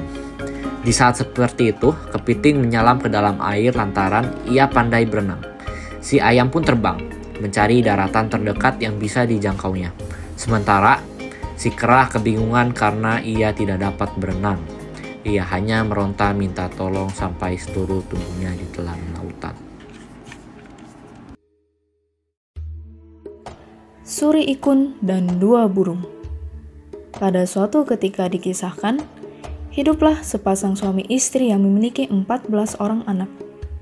Tujuh orang anak adalah perempuan, dan tujuh orang anak lainnya laki-laki. Suami istri tersebut memiliki kebun yang cukup luas di Pulau Timur. Suri Ikun merupakan salah satu di antara tujuh anak laki-laki yang mereka miliki. Perangannya sangatlah baik. Ia sangat jujur, suka menolong, dan berbakti kepada orang tuanya. Ia juga senang membantu ketujuh saudara perempuannya. Karenanya, Suri Ikun sangat disayang oleh kedua orang tuanya dan ketujuh saudara perempuannya. Berbeda dengan keenam saudara laki-lakinya yang sangat pemalas dan penakut. Suatu hari, babi hutan datang menyerang kebun milik suami istri tersebut. Serangan babi hutan membuat panen gagal dan tanaman banyak yang rusak, sehingga menimbulkan kerugian yang sangat besar. Hmm. Bu, bagaimana kita harus menghidupi anak-anak kita? Panen kali ini gagal dan tanaman banyak yang rusak, ucap suami kepada sang istri. Mendengar pembicaraan kedua orang tuanya, Suryakun mendekati mereka. Ia sangat ingin membantu kedua orang tuanya. Ayah, Aku punya cara agar kebun kita tidak dirusak oleh babi hutan. Setiap malam, aku dan kakak lelaki yang lain akan bergantian menjaga kebun. Ucap Suri Ikun kepada orang tuanya. Wah, ide yang bagus. Terima kasih kamu sudah membantu ayah, ucapnya lega. Mengetahui ide itu, keenam kakak lelaki Suri Ikun bukanlah senang karena dapat membantu kedua orang tuanya, melainkan mereka geram kepada Suri Ikun. Mereka yang penakut sebenarnya tidak menyukai ide tersebut. Tapi, ide tersebut sudah terlanjur disetujui oleh orang tua mereka. Kamu ini ingin mencari muka di depan ayah dan ibu ya? Bentak salah seorang kakak lelakinya. Maaf kak, aku hanya ingin membantu orang tua kita yang sedang kesulitan, ucap Surikun. Kau tahu tidak, kemarin anak tetangga kita mati gara-gara diserang oleh babi hutan, ucap kakaknya. Oh, itu, dia bukan mati karena babi hutan. Ia mati karena tenggelam di sungai, Kak. Ucap Surikun lagi. Betapa kesal keenam kakaknya mendengar jawaban adiknya yang lugu. Akhirnya, mau tidak mau, ketujuh anak lelaki itu harus menjaga kebun milik ayah mereka secara bergantian. Akan tetapi, karena merasa takut dengan babi hutan, keenam saudara lelaki Suri Ikun akhirnya mengatur siasat agar Suri Ikun yang selalu menjaga kebun mereka. Surikun, aku tidak pandai memanah. Jadi, sebaiknya malam ini kau saja yang menjaga kebun kita, ucap kakaknya. Tanpa berpikir bahwa ia telah diperdaya, Surikun menuruti keinginan kakaknya. Hari berganti hari, keenam kakaknya tetap mengemukakan alasan yang serupa. Akhirnya, hanya Surikunlah yang setiap hari menjaga kebun dari serangan babi hutan. Suatu hari, Ketika Suri Ikun berhasil memanah babi hutan yang hendak merusak kebun miliknya, ia membawa daging buruannya ke rumah. Betapa licik keenam kakak lelakinya. Mereka membagi daging babi hutan itu hanya untuk mereka. Sedangkan Suri Ikun hanya disisakan bagian kepalanya. Kalian makan saja semuanya. Aku tidak suka babi hutan, ucap Suri Ikun dengan ikhlas. Keenam kakak lelakinya tertawa melihat adik mereka tidak mendapatkan bagian apa-apa. Surikun yang baik hati semakin disayang oleh kedua orang tuanya. Hal ini menimbulkan rasa iri dari keenam kakak lelakinya. Selalu saja Surikun yang dipuji-puji. Kita tidak pernah dipuji dan disayang seperti itu oleh ayah dan ibu. Ini tidak adil, ucap salah seorang kakaknya. Benar, bagaimana kalau kita cari siasat agar ia keluar dari rumah ini? Ucap kakak lelakinya yang lain. Setuju, kata keenam kakak lelaki Suri Ikun. Akhirnya, tibalah hari yang direncanakan. Salah seorang kakak lelakinya memujuk Suri Ikun untuk pergi berburu ke hutan. Mereka sengaja mencelakai Suri Ikun dengan mengumpankannya kepada hantu-hantu hutan di pinggiran desa yang suka memakan manusia.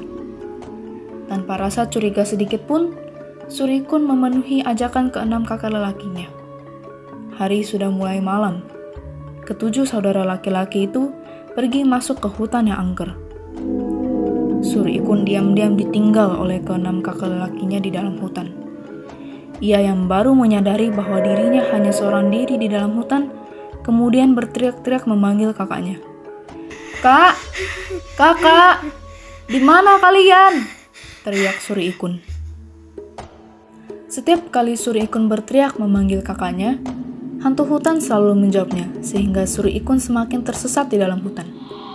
Suri Ikun yang tidak tahu jalan pulang memudahkan hantu hutan untuk menangkapnya. Namun, karena tubuh Suri Ikun yang kurus dan kecil, hantu-hantu hutan pun mengurungkan niat mereka untuk memakan Suri Ikun.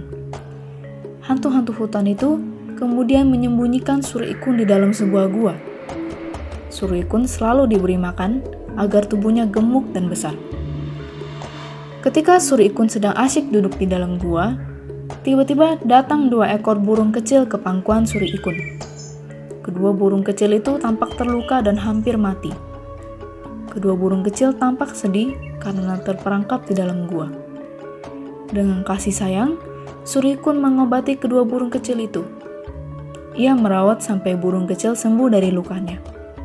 Setiap hari, burung kecil diberinya makan.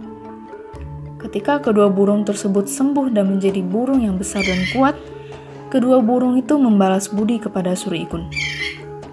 Kamu manusia yang baik. Kamu pasti ingin keluar dari hutan ini. Mari, kami ajak kamu pergi ke suatu tempat yang sangat indah, ucap kedua burung itu. Kedua burung itu membawa Suri Ikun keluar dari hutan. Akhirnya, ia bebas dari cengkraman hantu-hantu hutan yang hendak memangsanya. Kedua burung itu membawa Suri Ikun terbang melewati bukit-bukit dan lautan. Benar saja, kedua burung itu membawa Suri Ikun ke sebuah istana yang sangat indah dan megah. Ini istana untukmu, sebagai hadiah karena kamu berhati mulia, ucap kedua burung tersebut. Betapa bahagianya Suri Ikun mendapatkan hadiah itu. Karena bukan hanya istana yang megah dan indah yang ia dapatkan, tetapi ia juga mendapatkan seorang permaisuri yang cantik dan para pengawal yang gagah dan berani. Rakyat di negeri itu pun sangat ramah dan baik hati. Suri Ikun pun tinggal di istana itu hingga akhir hayatnya. Pesan moral dari cerita rakyat Suri Ikun dan dua burung adalah memiliki sifat iri dan dengki dengan apa yang dimiliki atau didapatkan orang lain merupakan sesuatu yang tidak baik. Di sisi lain, apabila kita berbuat baik kepada semua makhluk hidup tanpa membeda-bedakan, maka kita akan mendapatkan balasan yang sepadan. Pada suatu masa, di Pandamara, Nusa Tenggara Barat, hidup sepasang suami istri yang sangat miskin. Sang suami bernama Amak Lebain dan sang istri bernama Inak Lebain. Mereka dikaruniai dua anak yang masih kecil. Mereka tak punya sawah untuk digarap, tak ada kebun untuk ditanami, juga tak memiliki hewan ternak. Saking miskinnya, terkadang mereka tidak makan seharian. Setiap hari, pasangan itu berjalan kaki berkeliling desa, mencari orang yang membutuhkan bantuan mereka. Suatu hari, seperti biasa, Amak Lebain dan Inak Lebain pergi mencari pekerjaan beserta kedua anaknya. Setelah seharian berkeliling, akhirnya Amak Lebain mendapatkan pekerjaan. Tinggal Inak Lebain dan terus mencari pekerjaan. Sambil mengandeng kedua anaknya, ia mendatangi tiap rumah. Permisi bu, apakah ada yang bisa saya bantu? Tanya Inak Kembain pada seorang wanita yang sedang menampi beras. Di rumah ibu itu, tampak beberapa wanita sedang menumbuk padi. Ibu itu memandang sekilas pada Inak Kembain. Aku tidak membutuhkan bantuanmu, sudah banyak yang membantuku. Jawabnya.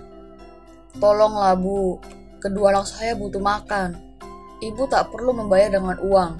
Cukup dengan beras saja. Asalkan anak-anak saya bisa makan. Saya sudah senang. Kata enak lembain memohon. Ibu itu merasa iba. Ia akhirnya memberi Inak Lembain pekerjaan, yaitu menumbuk padi. Inak Lembain berpesan pada kedua anaknya. Jangan ganggu ibu ya, ibu harus bekerja. Kalian duduk saja di sini.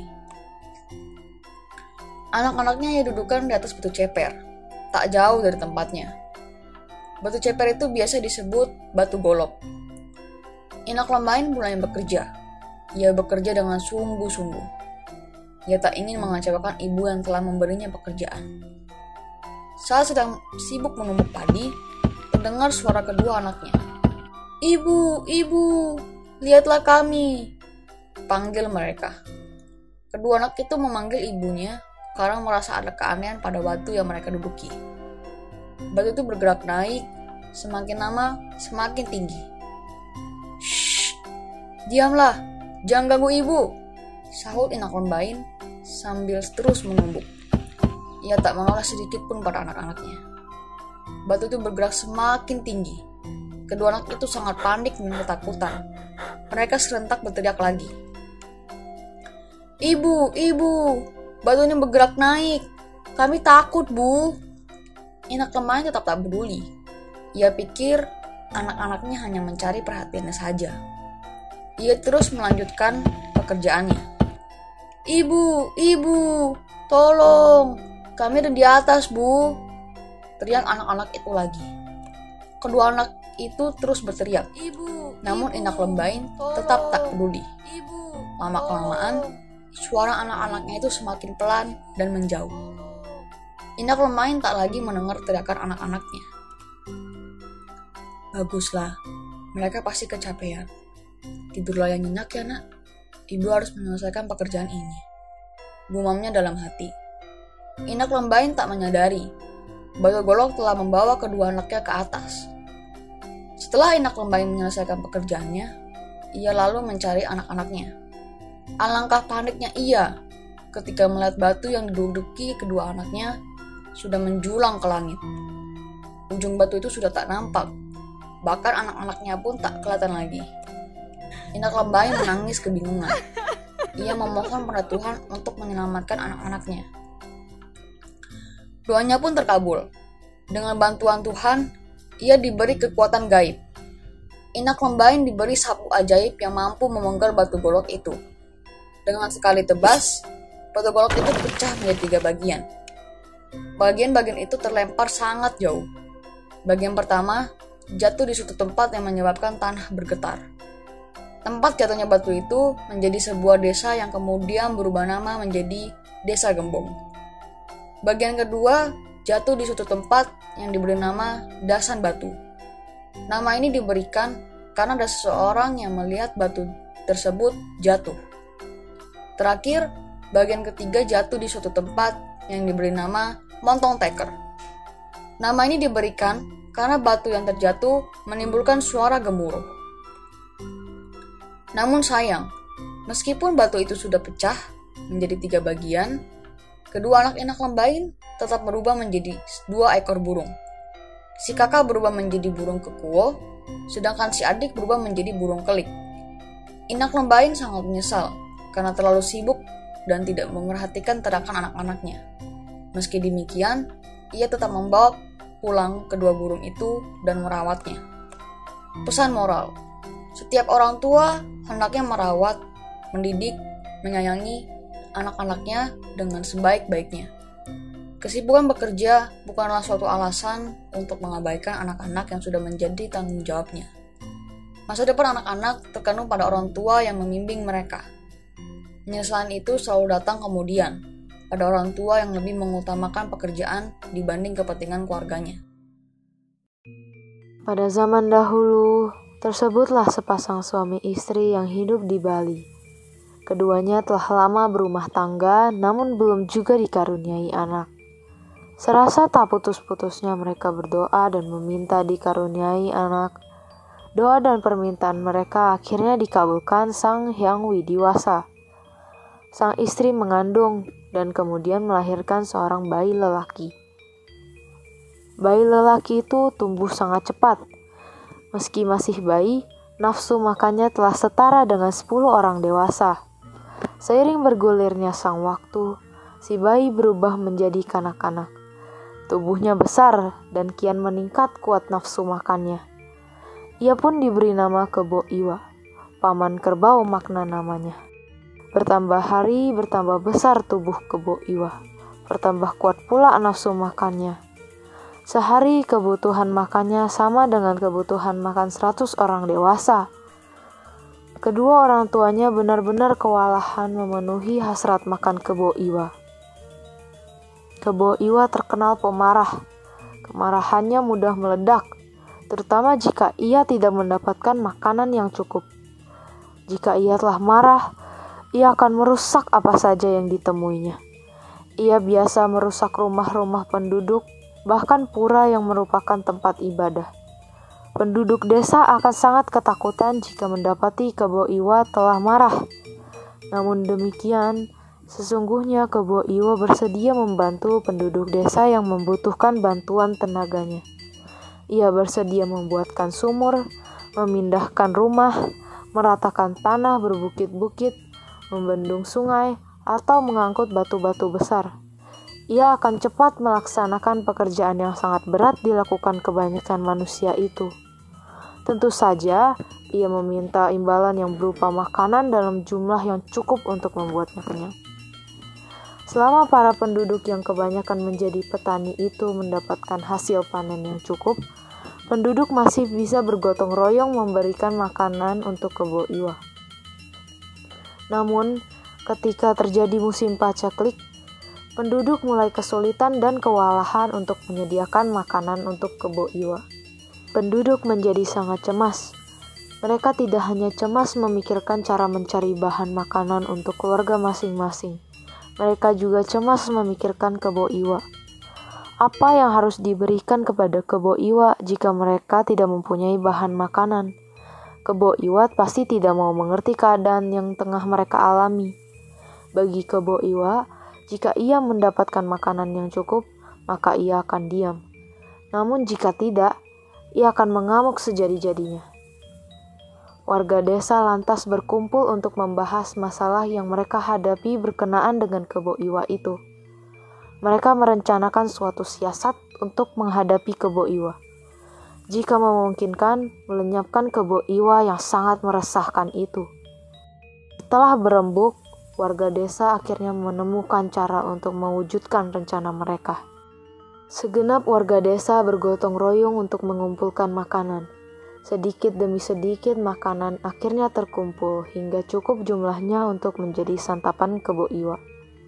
Sebagian warga juga bergotong royong untuk mengumpulkan batu-batu kapur. Setelah makanan dan batu kapur tersedia, kepala desa dengan diiringi beberapa warga lantas menemui kebo iwa. Kebo Iwa tengah bersantai setelah menyantap beberapa ekor hewan ternak milik warga desa. Ia sedikit terperanjat melihat beberapa orang yang mendatanginya.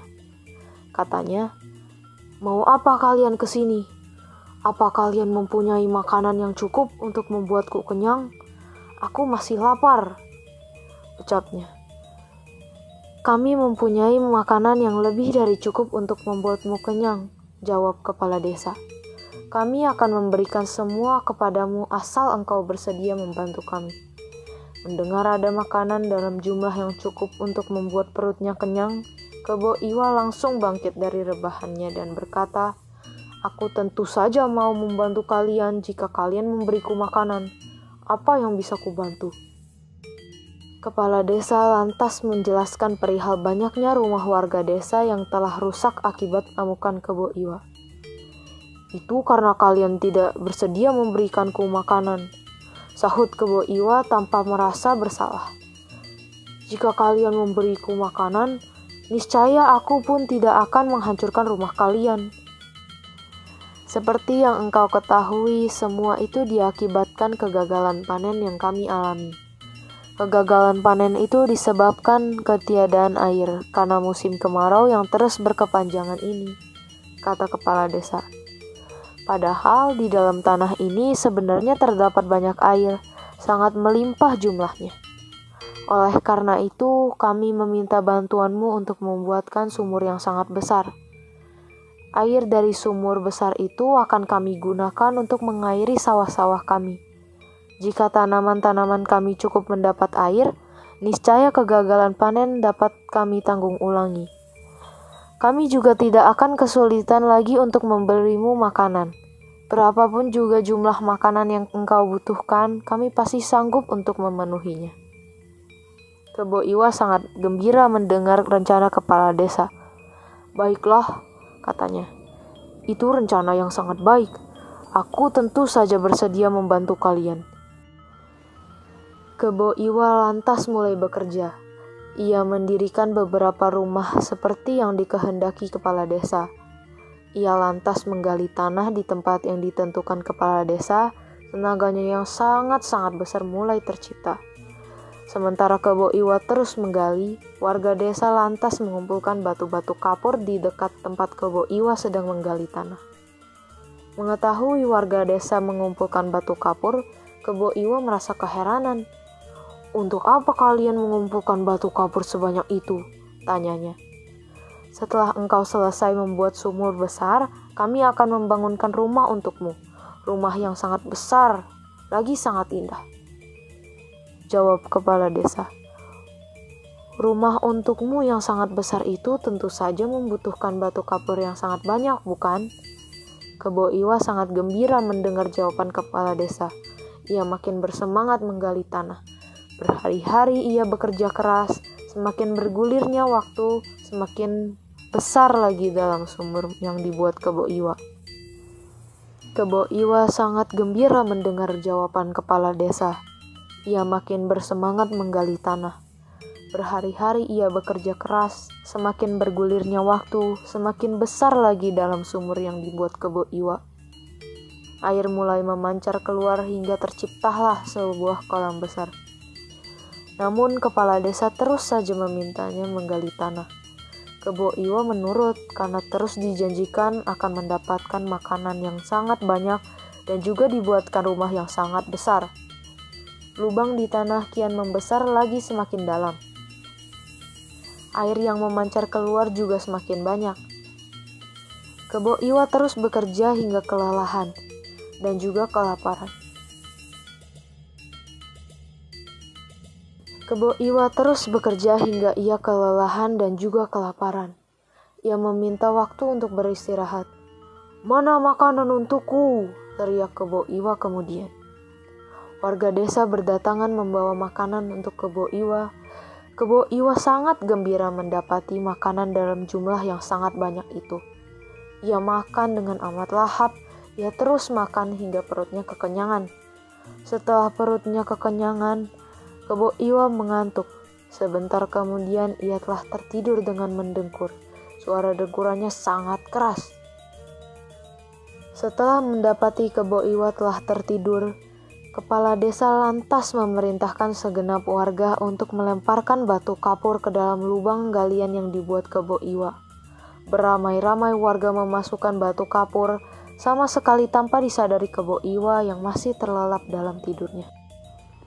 Air semakin banyak memancar dari dalam tanah, dan batu kapur pun semakin banyak dimasukkan warga ke dalam lubang galian. Akibatnya, hidung kebo Iwa menjadi tersumbat Kebo Iwa tersedak dan terbangun. Namun terlambat baginya. Air makin deras memancar dan batu-batu kapur terus dilemparkan ke dalam lubang galian besar yang dibuatnya. Meski mempunyai tenaga yang sangat kuat, Kebo Iwa tidak berdaya pada akhirnya. Kebo Iwa akhirnya menghembuskan nafas terakhirnya di dalam lubang galian besar yang dibuatnya sendiri. Air terus memancar hingga meluap dan membanjiri desa tempat tinggal Kebo Iwa. Desa-desa di sekitar desa itu pun turut terbanjiri. Sebuah danau yang besar akhirnya tercipta. Danau itu disebut Danau Batur. Timbunan tanah yang di sekitar danau itu kemudian berubah menjadi gunung dan disebut Gunung Batur. Pesan moral dari cerita Danau Batur adalah untuk mengingatkan kita ketika kita sedang meminta, maka mintalah baik-baik. Juga janganlah marah dan berbuat jahat karena hanya permintaan kita tidak dikabulkan.